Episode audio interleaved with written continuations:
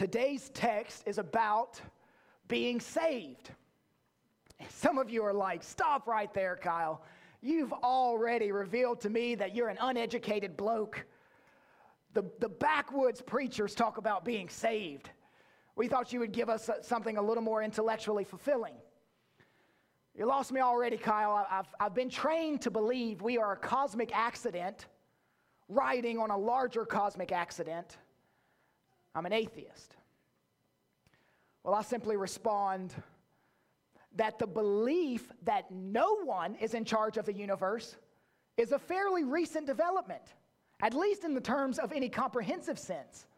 As Richard Dawkins said, it took Darwin to be an intellectually fulfilled atheist. The concept of being saved isn't backwoods, it's mind blowing. It predates atheism. And our three pound fallen brains that went to public schools may struggle to grasp this, but there is not a deeper concept in the world than this subject. Now, that's those of you that are atheists. On the other hand, others of you only have one category for the word saved. You're extremely intelligent. You have a BA and a master's and maybe even a PhD, but you hear me say saved and you think, yes, someone saved me from drowning in a pool when I was seven. I was saved out of an abusive relationship. You're like the woman in Chicago who went up to a man who had a cross on a chain around his neck and asked, Why do you wear a plus sign around your neck? Church, we assume educated people know certain things about the Christian gospel, and they don't.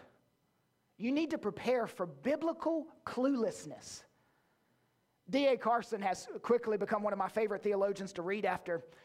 And he said, when you used to evangelize atheists, it used to be a particular kind of atheist. They were an atheist who, who was denying the existence of a Christian God. The present day atheist is not necessarily angry at the Christian God. They don't even speak his language and they aren't familiar with any of his teachings. Uh, during this building project, I've spoken to a lot of contractors.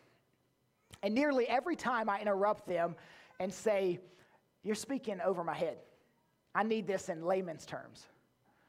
And I like to tell our seminary students who are at Southern or wherever that they will preach their worst sermons while in seminary because they are used to speaking Christianese with people that carry their same dictionary. And they're engulfed in it all day and they forget that other people aren't familiar with their terms. And they need to go out and, and ref a little league game or meet people at a local flea market, or evangelize those kids over there smoking e cigs. I try to be captain obvious when I preach and explain words like saved from my dictionary. Now, that's why these two groups need the text the non Christian atheist and then the non Christian unfamiliar. But there's a third group that needs this text, and that's the non Christian deceived. Some of you think you're a Christian, but you're not. You live in a house of distorted mirrors. You never see yourself clearly. The Puritans said a profession of faith must be tested before it can be trusted. A profession of faith does not mean a possession of faith.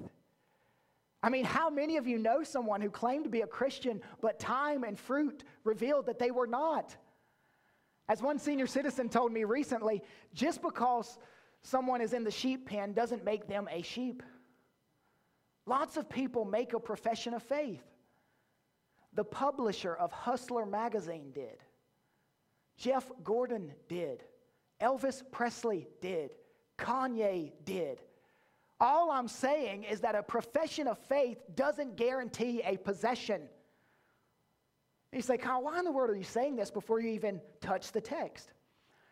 Because whenever I hear preaching, the first question I want answered is, why do I need this text? So I've told the non Christian atheists why they need it, the non Christian unfamiliar why they need it, the non Christian deceived why they need it. Now, the Christians. Some of you have grown cold in your salvation. The gospel doesn't stun you as it once did. And Paul is in this text saying that I may know Christ. J.I. Packer put it well once you become aware that your main business here in life is to know Christ, then most of life's problems fall into place. All of life flows from this fountain, knowing Christ. Paul's a senior citizen, and he's still pursuing hard after Christ. He's hungry for more. He never lost the wonder of it all. His heart is still white hot for Christ. Salvation made him hot, not cold. I can't wait to open the scriptures. I can't wait to commune with my God. Salvation still knocks me off my feet in gladness. Can you say that? Do you find yourself growing cold? If so, you need gospel heat. And it's here. Here's what I have for you today three movements with application weave throughout.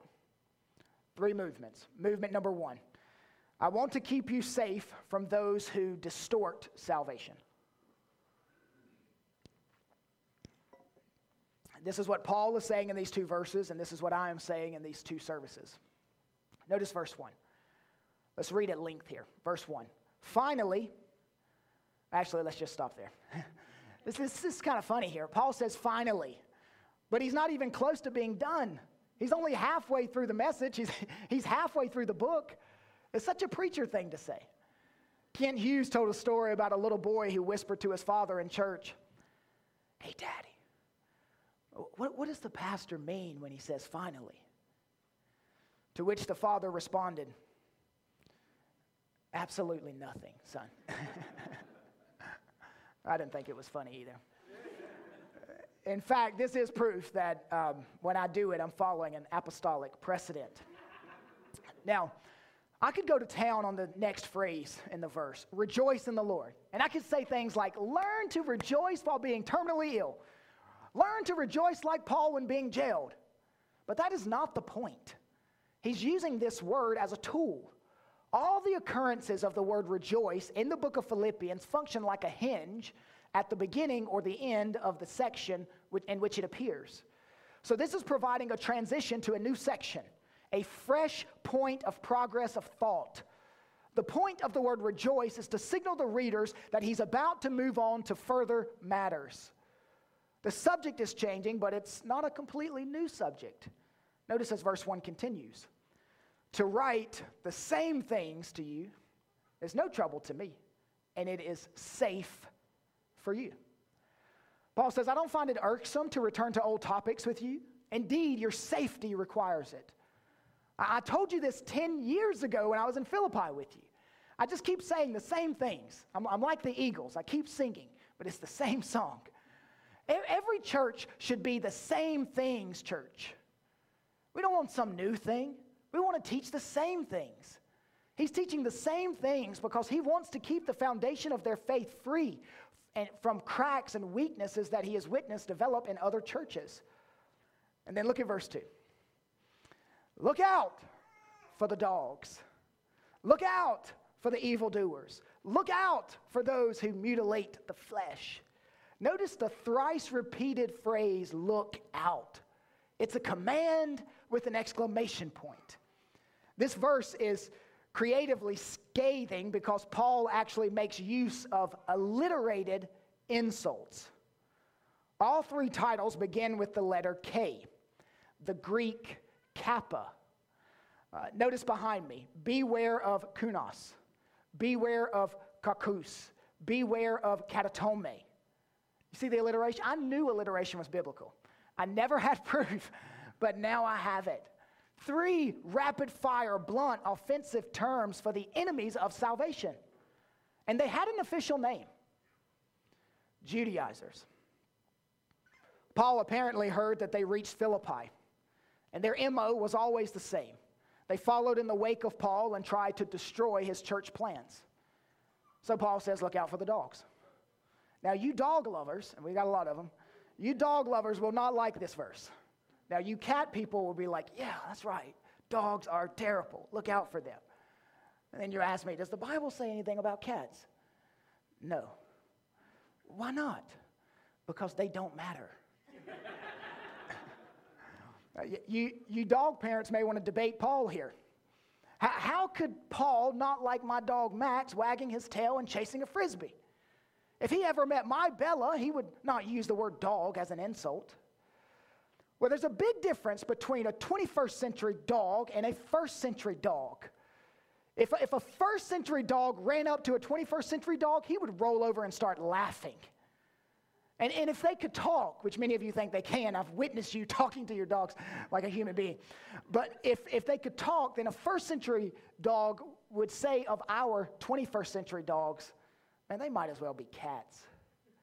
First century dogs didn't chase frisbees, they chased children and tried to eat them. They were feral dogs, loud, filthy, dangerous. Paul never looked at a dog and thought, oh, how cute. Look at that little poodle. No, he thought, how disgusting. What vermin. And now, confession time, I still view dogs this way. I, I was born at a due time. I, my dogology proves it. I should have been in the first century. I never see dogs as cute or cuddly. I try to have a few dog lovers on staff to balance me out. My mom can't stand it. She wonders where she went wrong with me. It's still her greatest failure in life that I don't like animals. First century Philippians didn't have pets. Dogs were coyote like scavengers who roamed in packs and fed on roadkill and in the town garbage heaps. They were vivid images of the unclean. And if you asked them, give me an animal more disgusting than a dog, they couldn't give you one. In the Old Testament, a dog came to represent all that was unclean and filthy. The term dog was used as a derogatory term for someone evil and dangerous. Isaiah the prophet wrote that false prophets were greedy, unsatisfied dogs. So, in Paul's dictionary, a dog is someone who will harm you spiritually. You are simply their next victim as they continue to feed their own appetites and desires and evil intentions. And there is a bit of irony here. Because the Judaizers would refer to Gentiles as dogs. And Paul is inverting the language. He reversed it. You insiders are actually outsiders. Now, the outsiders, the former dogs, are calling the insiders dogs. These Judaizers advocated for keeping a kosher diet. And Paul portrays them as feasting on pollution. 20 years ago, the Baha Men released a summer anthem. Any, anyone know what it was? First service got it in like 30 seconds. No, it wasn't even 30 seconds. There we go. Yes. Who let the dogs out? We're still singing that same song this morning. Who let the dogs out? Answer the evil one. These are Satan's missionaries, Satan's hounds, Satan desires to keep you from knowing Christ, so he dispatches his Green Berets, his Navy SEALs, his Marines. The devil wants to destroy people's confidence in Christ's sufficient work. And he would like nothing more than to have people believe in a false gospel. So beware of dogs, dogs who chew up the gospel. Like physical dogs, there are all sorts of spiritual dogs prosperity dogs, self help dogs, dogs that do tricks and can draw a crowd. Look out for dogs. Also, look out for evildoers. Their speech may be clever, but their lips are unclean. And their mission, don't, don't allow your heart to, to creep toward them. Their mission isn't heroic, but hellish. In the anti controversialist atmosphere of our churches today, we need to speak out strongly against dogs and evildoers. Evildoers. Uh, that would have been a terribly offensive to these Jewish leaders. You know why? Because they prided themselves in doing righteous deeds and living righteous lives. Though they claimed to be doers of the law, they were actually doers of evil. Summary Beware of the dogs, they will spiritually harm you. Beware of the evil doers, they will spiritually mislead you. One more, Paul writes, Beware of those who mutilate the flesh. Now, keep in mind, Paul isn't talking about three different groups of people. He's talking about the same group, giving them different names. Look out for those who mutilate the flesh. How do you mutilate the flesh? Well, Paul is speaking of circumcision. Basically, these people were Jewish Christians, at least they claimed to be Christians, but their practice was to go into Paul's churches where the Gentiles were coming to faith in Christ, and they would start telling all the Gentiles all the things they needed to do in order to become Christians. We read about them in Acts 15. They were saying, unless you're circumcised according to the custom of Moses, you cannot be saved. And their beef is not that the Gentiles are becoming Christians, it's that they are not first becoming Jews. They were not saying circumcision is a post conversion experience, but a pre conversion experience. In order to become a member of their church, you had to have this surgery. Or if math is your thing, in order to be added to the church, something from you needs to be subtracted. Now, I imagine that hurt the attendance of the new membership class. the doctors in the hospital asked me with, with our boys if I wanted to see them get circumcised. And I said, Are you crazy?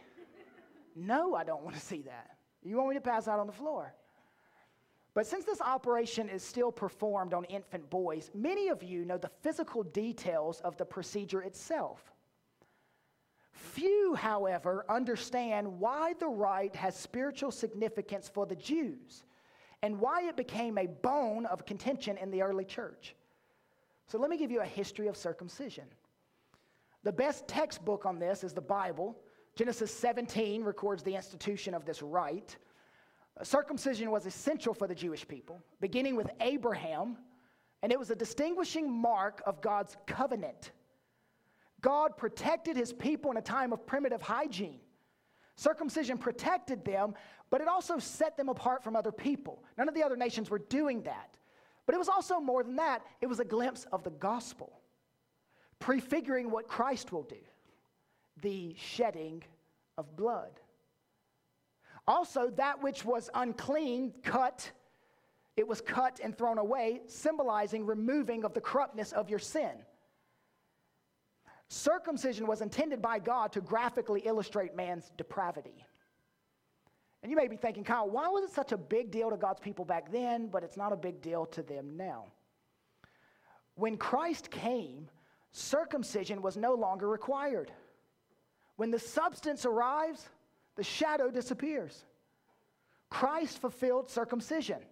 He was circumcised, if you would, in your place, on your behalf. Paul now says if you're telling people they need to be circumcised in order to be right with God, you are mutilators.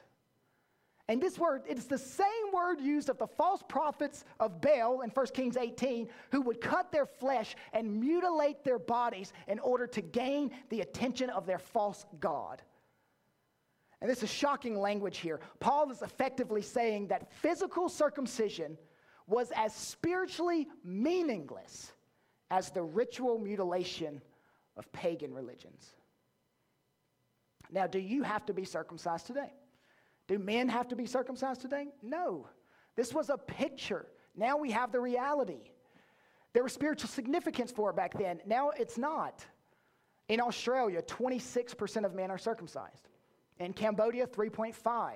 In United States, 71. In Indonesia, 92%. Circumcision is inward, not outward. We've been cleansed to our inner core, not by some surgery, but by the sacrifice of our Savior. In Jesus, you're circumcised without hands. And that's, that's good news for men and women. You're circumcised without hands. That's good news. My faith has found a resting place, not in device or creed. I trust the ever living one. His wounds for me shall plead. I need no other argument. I need no other plea. I'm adding a verse here. I need no other surgery.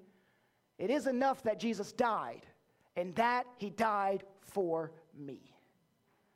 These people didn't need mutilation, they needed regeneration. They brought a Jesus plus theology. Jesus plus circumcision will save you. That's what they said. Now, how many of you have ever heard a preacher say that today? You went to a church and they said, hey, you want to be saved? You need Jesus and you need circumcision. I've never heard that. No one is going around saying that today. But there are people who do add to Christ. Christ plus baptism. The denominational church that the Duck Dynasty group is associated with teaches this. And I know, I know we all like them because of those manly beards, and they are on point. Let me just say, I like them. And I don't know if they believe that, but the dom- denominational church they're associated with, Christ plus baptism. Uh, Jesus plus Sabbath worship, some Seventh day Adventist. Jesus plus abstaining from electricity, some Amish and Mennonite. Christ plus speaking in tongues, some Pentecostals. Christ plus membership into our sect, Mormons. Well, well we've gone through the, the ritualistic purity exercise. No, no, no, you're dogs, knife happy circumcisers. And this passage stands as a warning to all who think they can have peace with God without submitting to the Christian gospel. Jesus plus theology teaches that God will never be pleased with you unless your hand accomplishes something that can be added to the cross of his son. Christ is not gained by ecclesiastical ceremony. You lose the gospel by adding to it. It's not Jesus plus your good works, whatever your own version of good works is. It's Christ and Christ alone. And my non Christian friends, you must be saved. People often say you need to be saved from your sins. And I guess that's true, but, but, but in reality, reality, you need to be saved from the wrath of God. He will pour his wrath on all those who are not clothed in his Son. But Christ shields Christians from the wrath because he took the wrath deserved for their sins on the cross. The dogs will spiritually harm you, the evil workers will spiritually mislead you, and these ceremonialists will spiritually burden you. Movement number two. I want to identify marks of those who possess salvation. Notice verse 3. Paul says, For we are the circumcision these Judaizers didn't call themselves the mutilators, they actually called themselves the circumcision. And Paul now jacks their word. He says, You don't deserve to be called the circumcision. That's our word.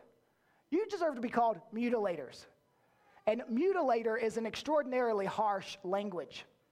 The language is typical of a prophet whose message is so urgent that its form is designed to shake the hearers out of complacency.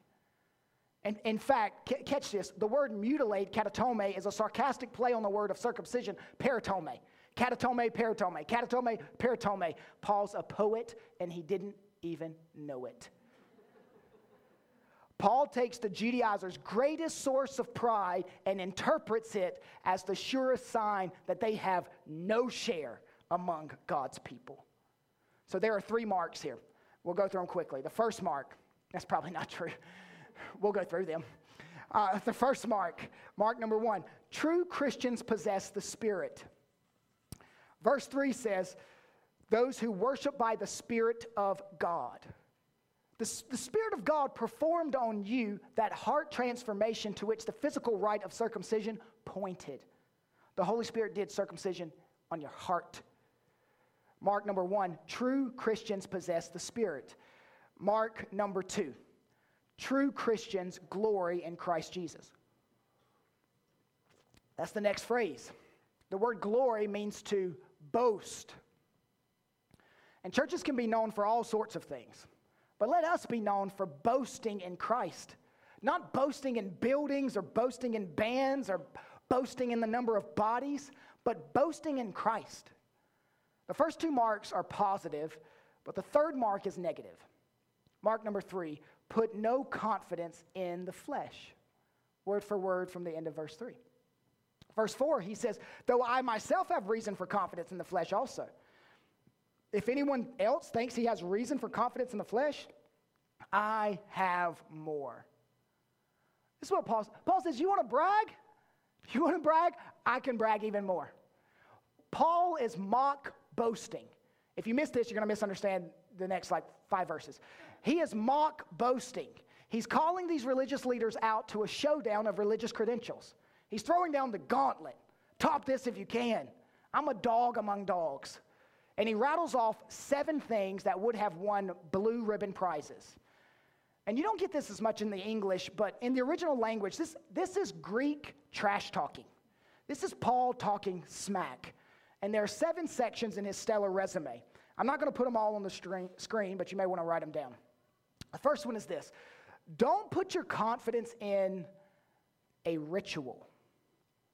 I get this from verse 5 where he says, circumcised on the eighth day. Now, Paul, Paul's legit.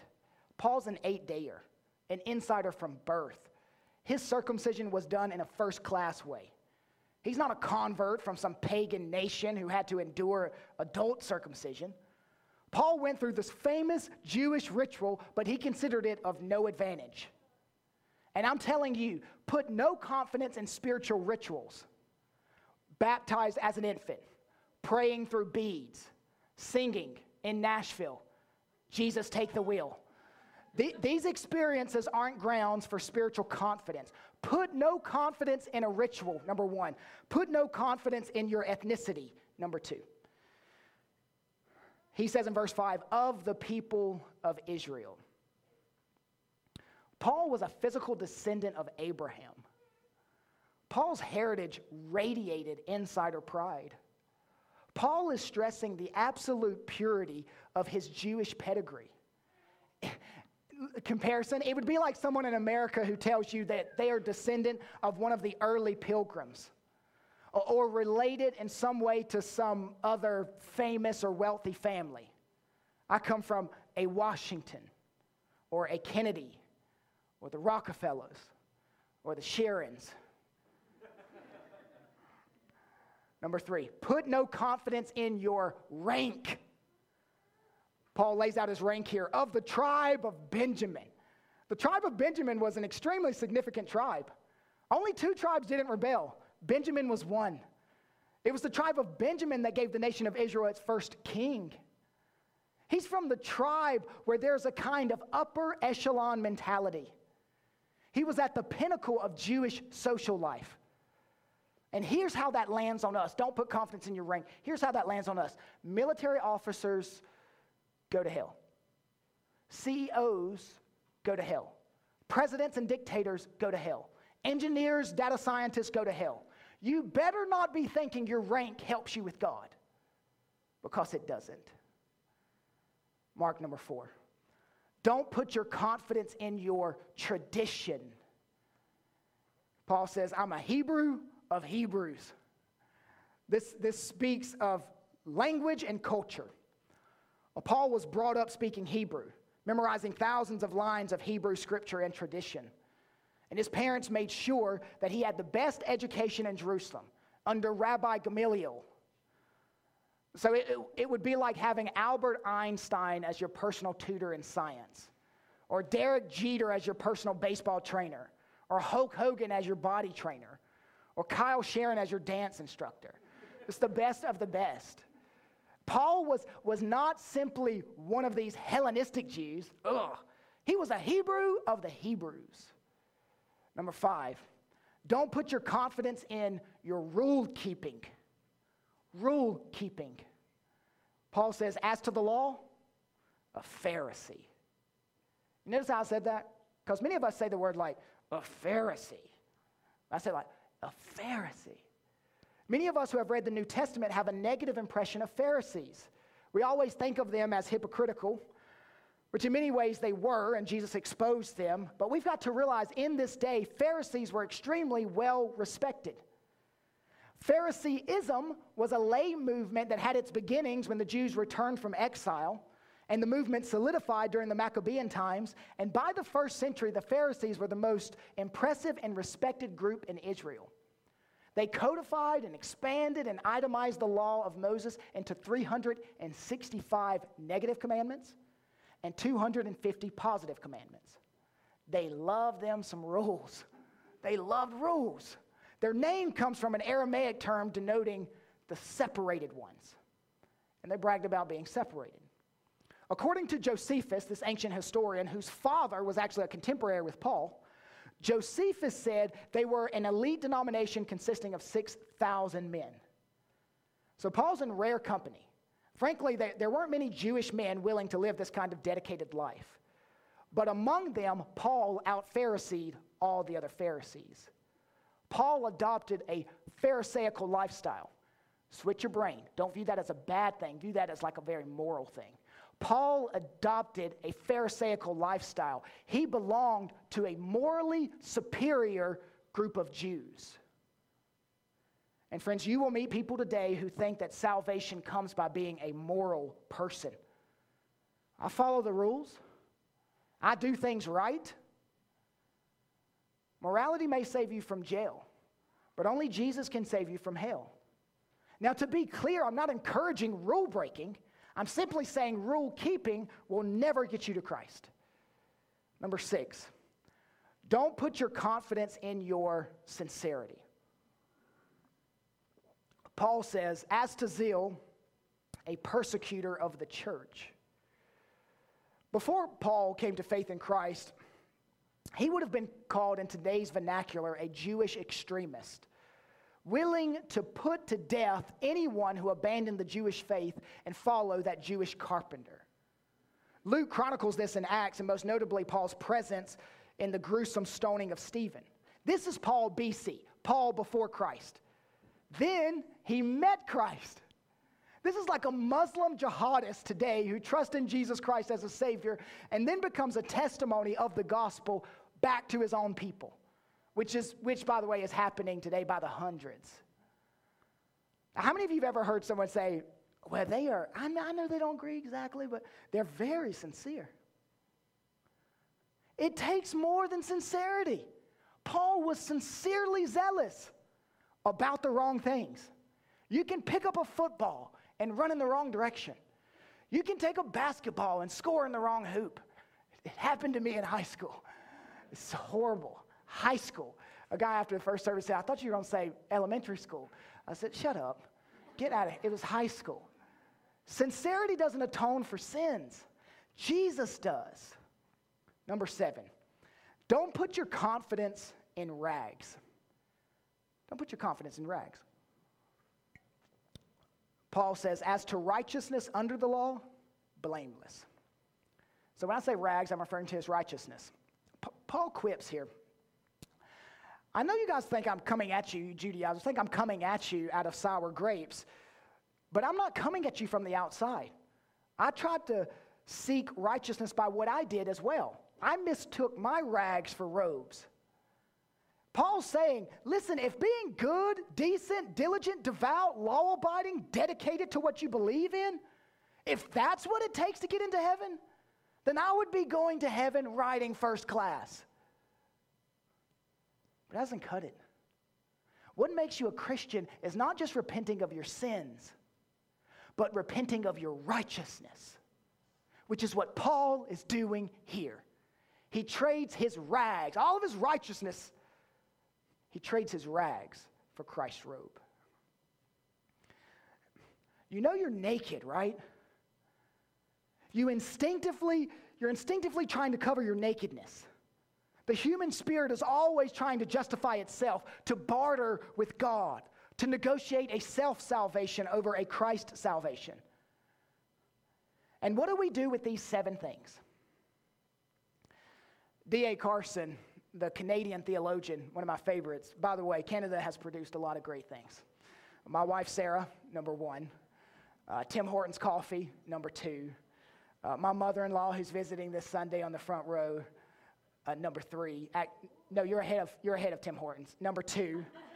Uh, Canada's produced a lot of good things. Uh, my father in law, no, no, I'll just stop it right there at three. Don Carson, this Canadian theologian, said, Most I suspect, will not be greatly tempted to boast about their Jewish ancestry and ancient rites of race and religious heritage. But we may be tempted to brag about still less important things our wealth, our status, our education, our emotional stability, our families, our business success, our denominational alignments, or even about which version of the Bible we use. Be careful of people like that.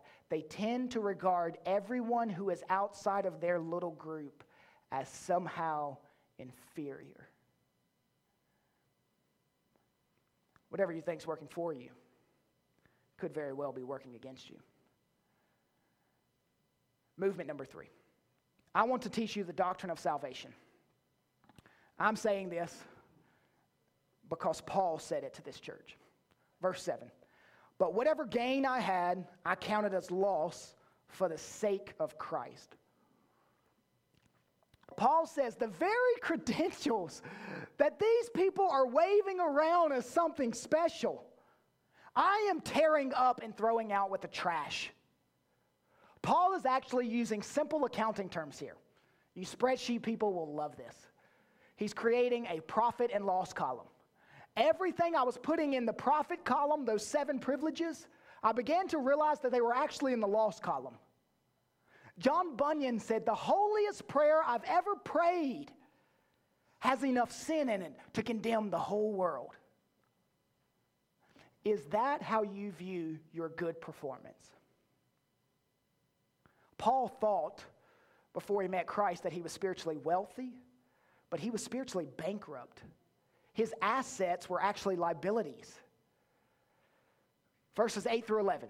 Verses 8 through 11 are one sentence in the Greek and are theologically packed, and I can't, un- I can't unpack everything, but to get the majority of it. Verse 8 Indeed, I count everything as loss. Now let's stop there. What, what would Paul have lost? What did he lose following Christ?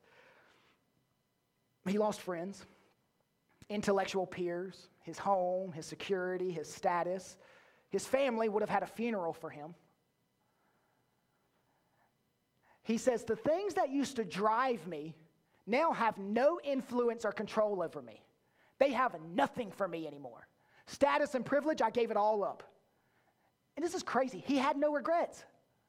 John Calvin noted that when people battling a storm, picture this, when people battling a storm at sea cast their personal belongings overboard to lighten the ship, they wail afterward at the loss. But Paul didn't do that. He did not look back. There was no hidden longing. Why? Because he will gain Christ. The verse says, Because of the surpassing worth of knowing Christ Jesus my Lord, for his sake I have suffered the loss of all things and count them as rubbish in order that I may gain Christ. I trash the flesh and I treasure the Savior. Paul mentions Christ by name or pronoun nine times in five verses. Knowing Christ is his supreme ambition. And I, and I wouldn't say what I'm about to say to most churches, but I'm going to say it to you. I'm going to say it to us. Read the Puritans, talk about the order of salvation, go deep into systematic theology, but never forget the purpose. The purpose is to know God. And when you know God, Everything else is rubbish. Sometimes the translators try to be more gentle than God Himself. They will not say what this word is really saying. They give you an edited for TV translation. Tame it down. This is the Greek word skubala, not Scooby Doo. Skubala. It's a crass word, and it's translated in the King Jimmy as dung.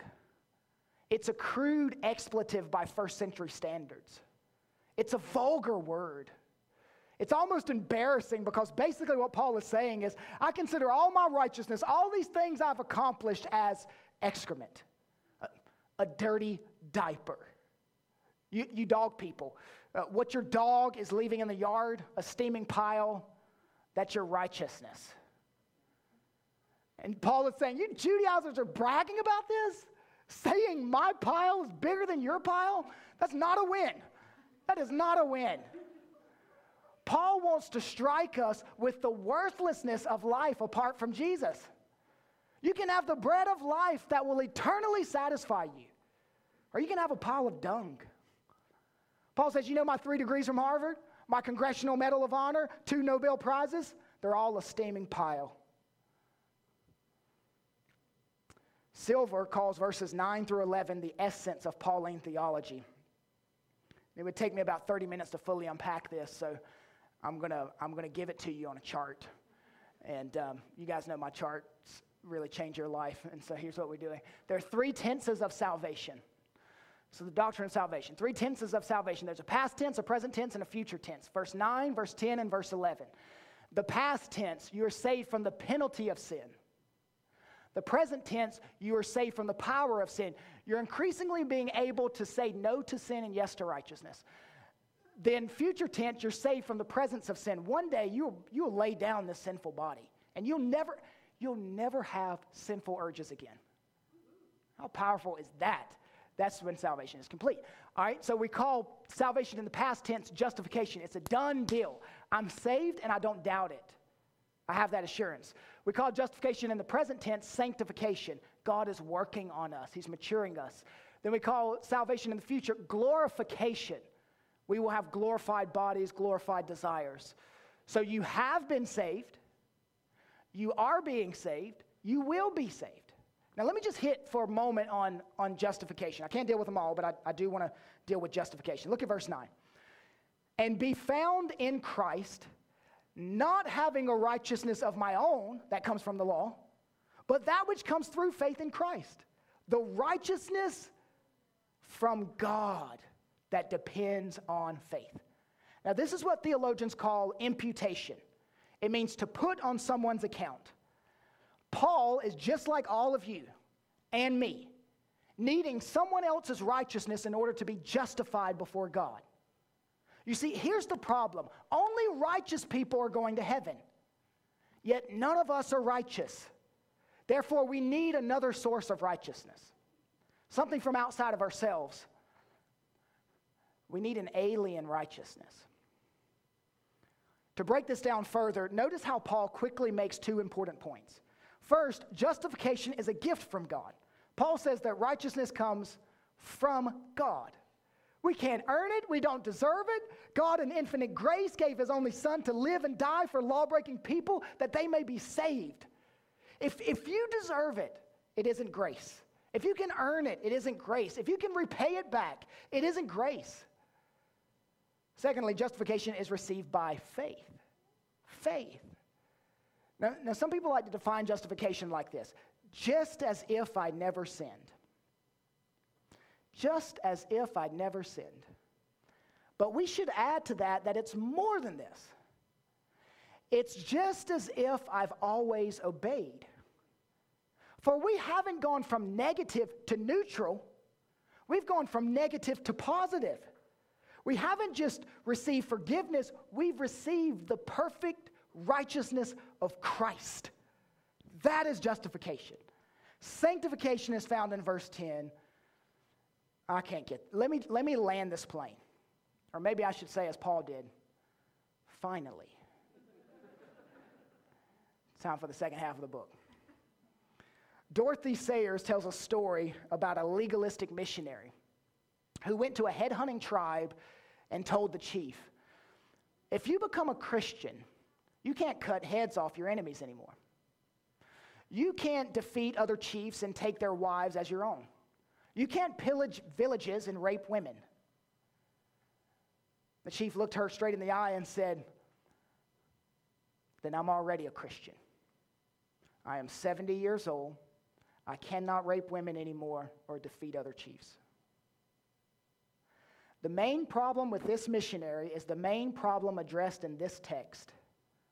Tony Merida says this text really speaks about the problem of legalism that is the temptation to derive your justification before God, your acceptance by God by your own religious effort.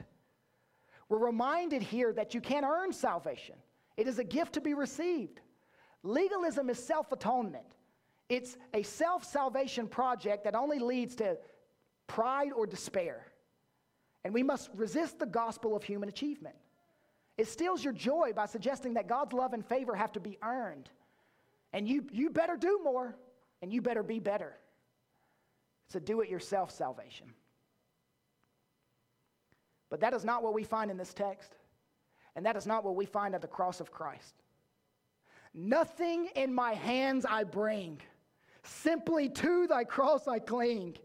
Naked come to thee for dress, helpless look to thee for grace. Foul I to the fountain fly, wash me, Savior or I die. Thank you for listening to this resource of Faith Family Church. We gather on Sundays at 495 Hugh Hunter Road in Oak Grove, Kentucky, and are a short drive from Fort Campbell and Hopkinsville, Kentucky, as well as Clarksville, Tennessee. For more information, visit our website, myfaithfamilychurch.com.